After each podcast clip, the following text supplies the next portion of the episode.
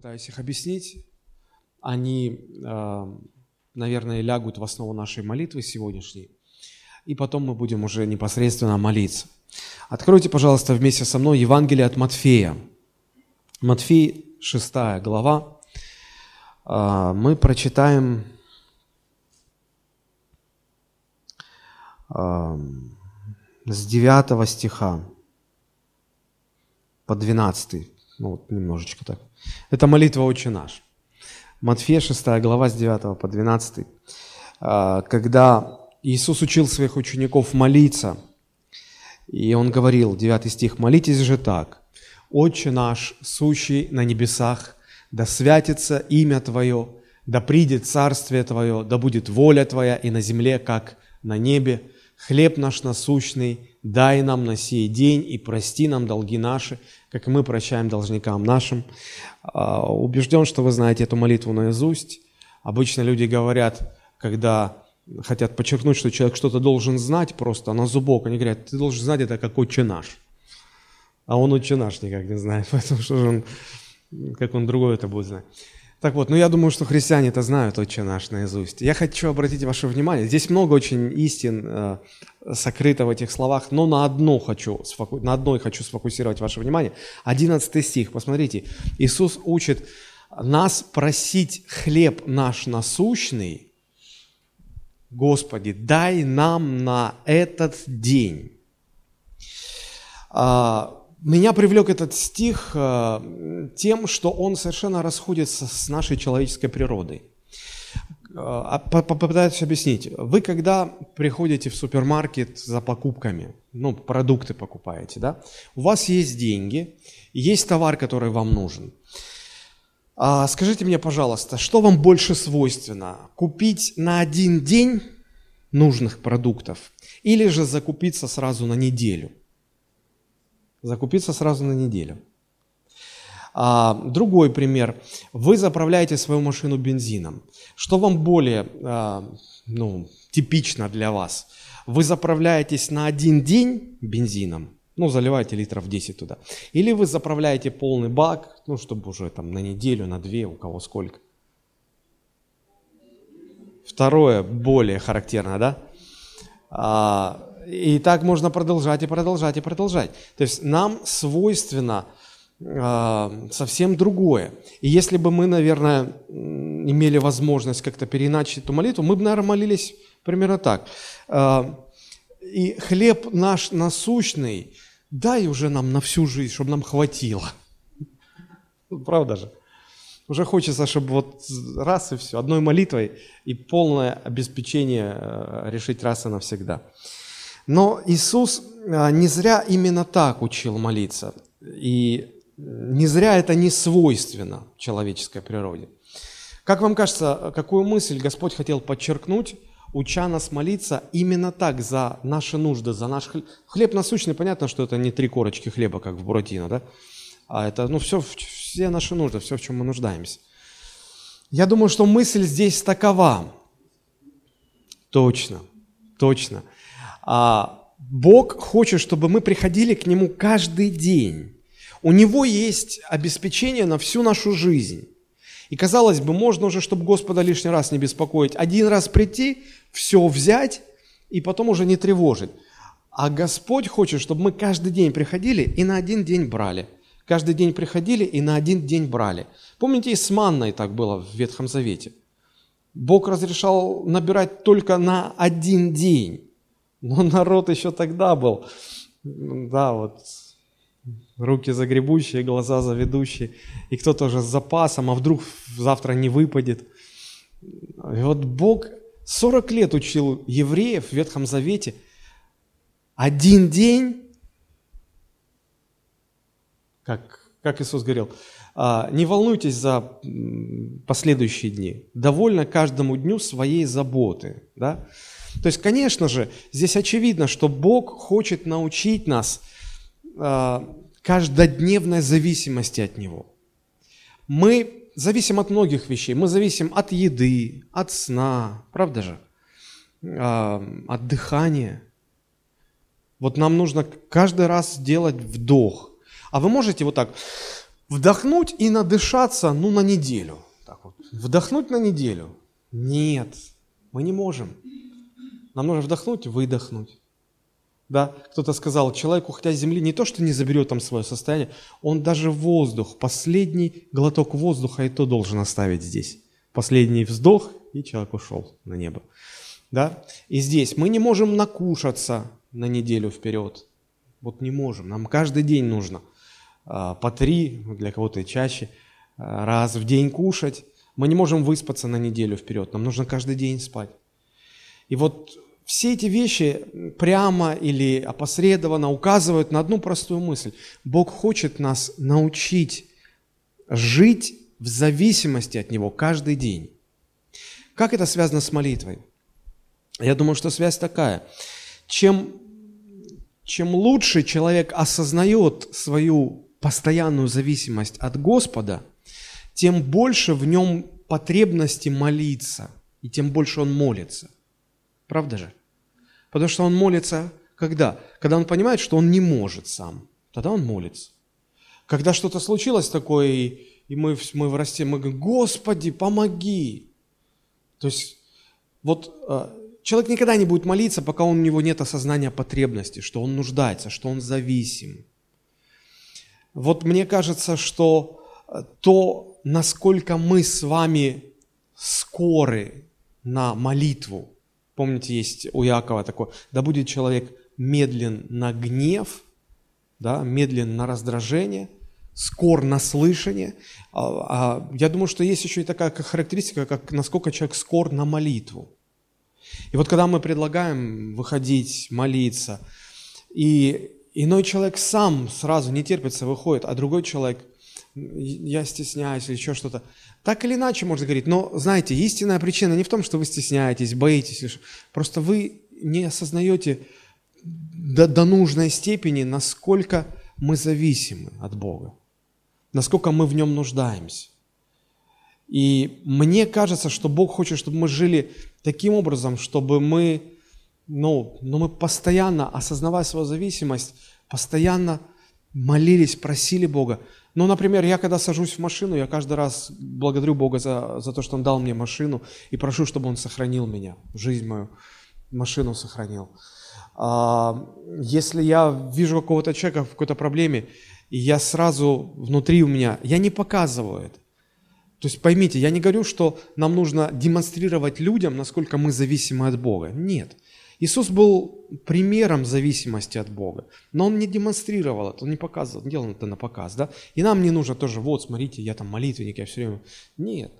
Когда я сажусь кушать, я не так часто внешне показываю, что я молюсь, но всегда, когда я ем, я благодарю Бога за то, что у меня есть что поесть, и...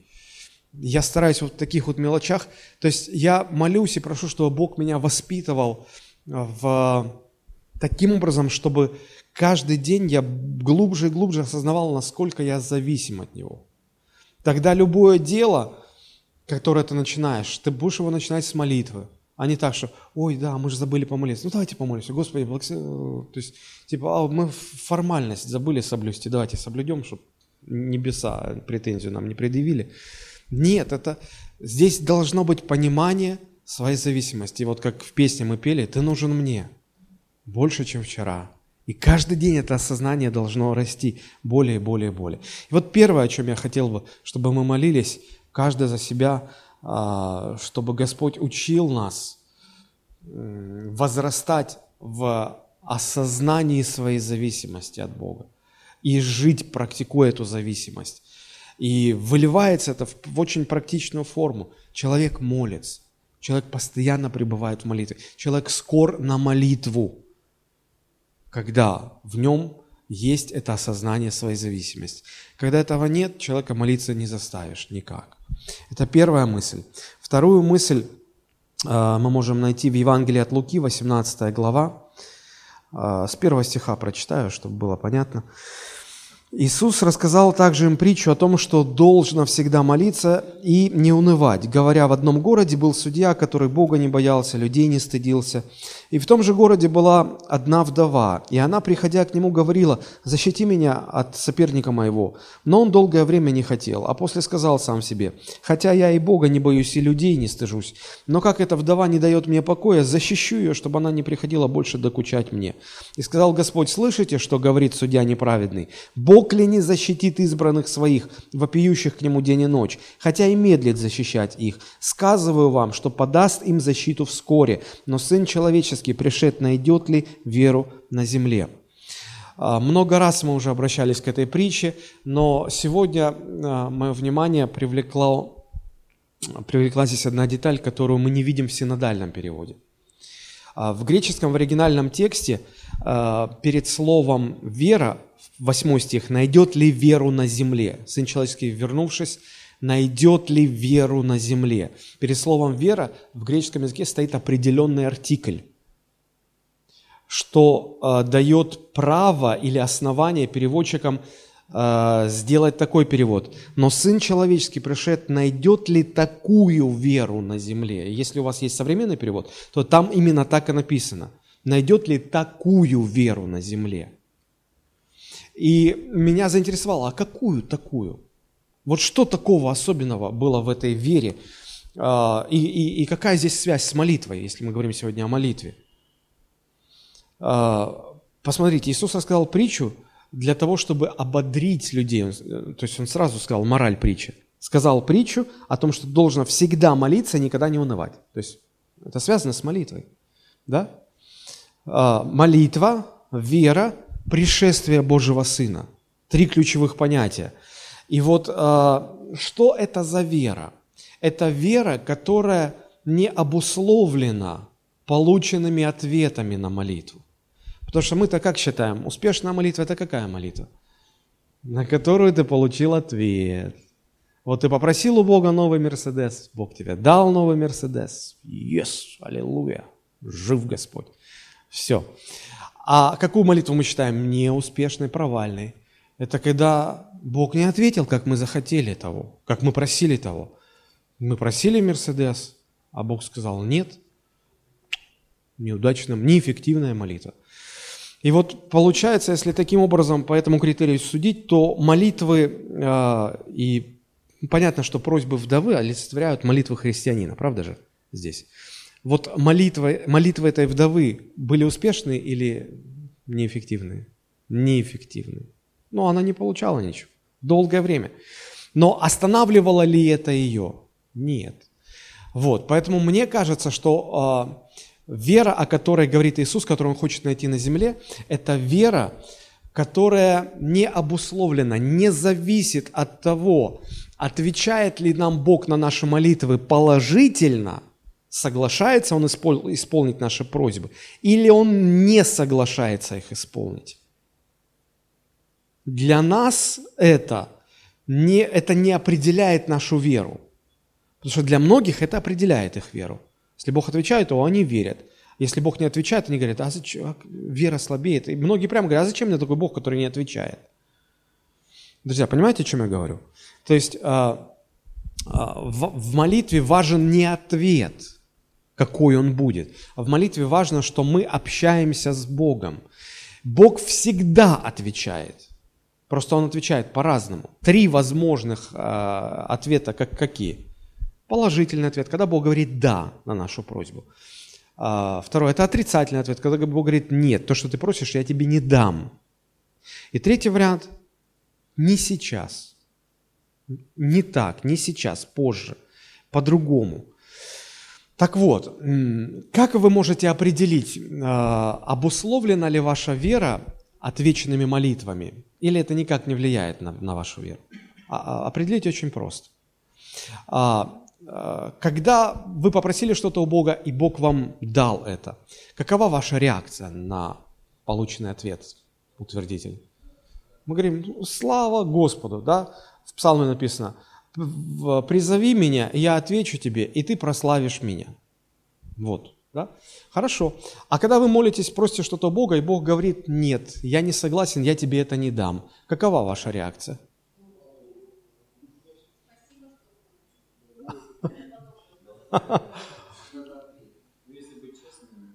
Если быть честными, то мы все как царь Езекия.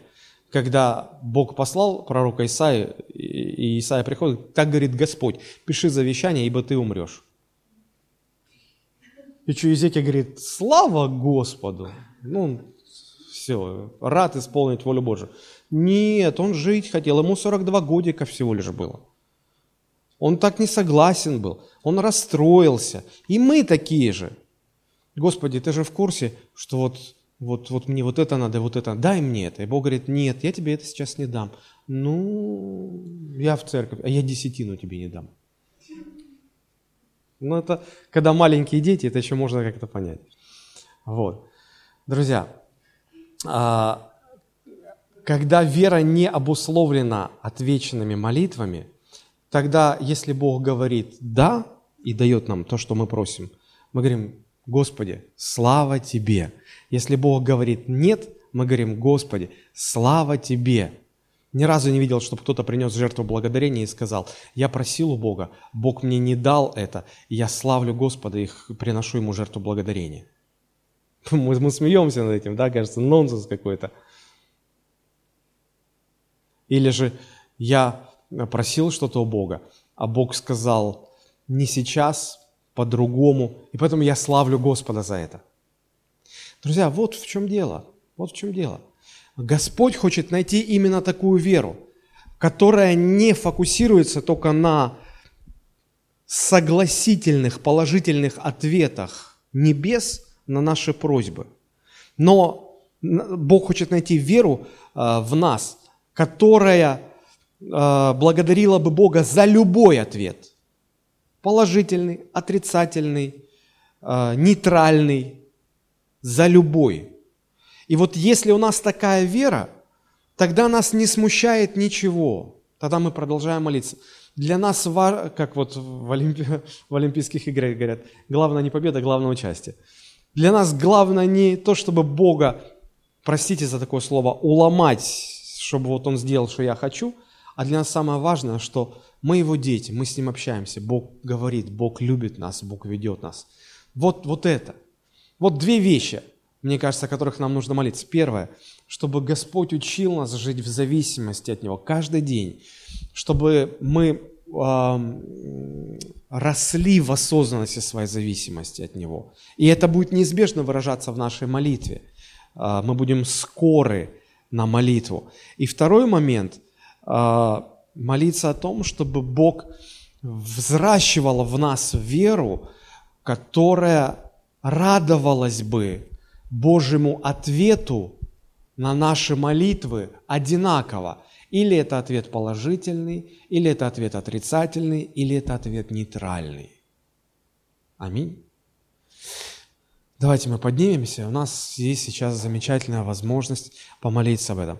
Вы можете молиться вот об этих двух вещах относительно себя. Можете молиться о церкви. Что еще Господь, как еще Господь положит вам на сердце или поведет вас. И с вашего позволения я начну эту молитву и потом передам микрофон первым тем людям, кто уже скор на молитву. Господи, благодарим Тебя.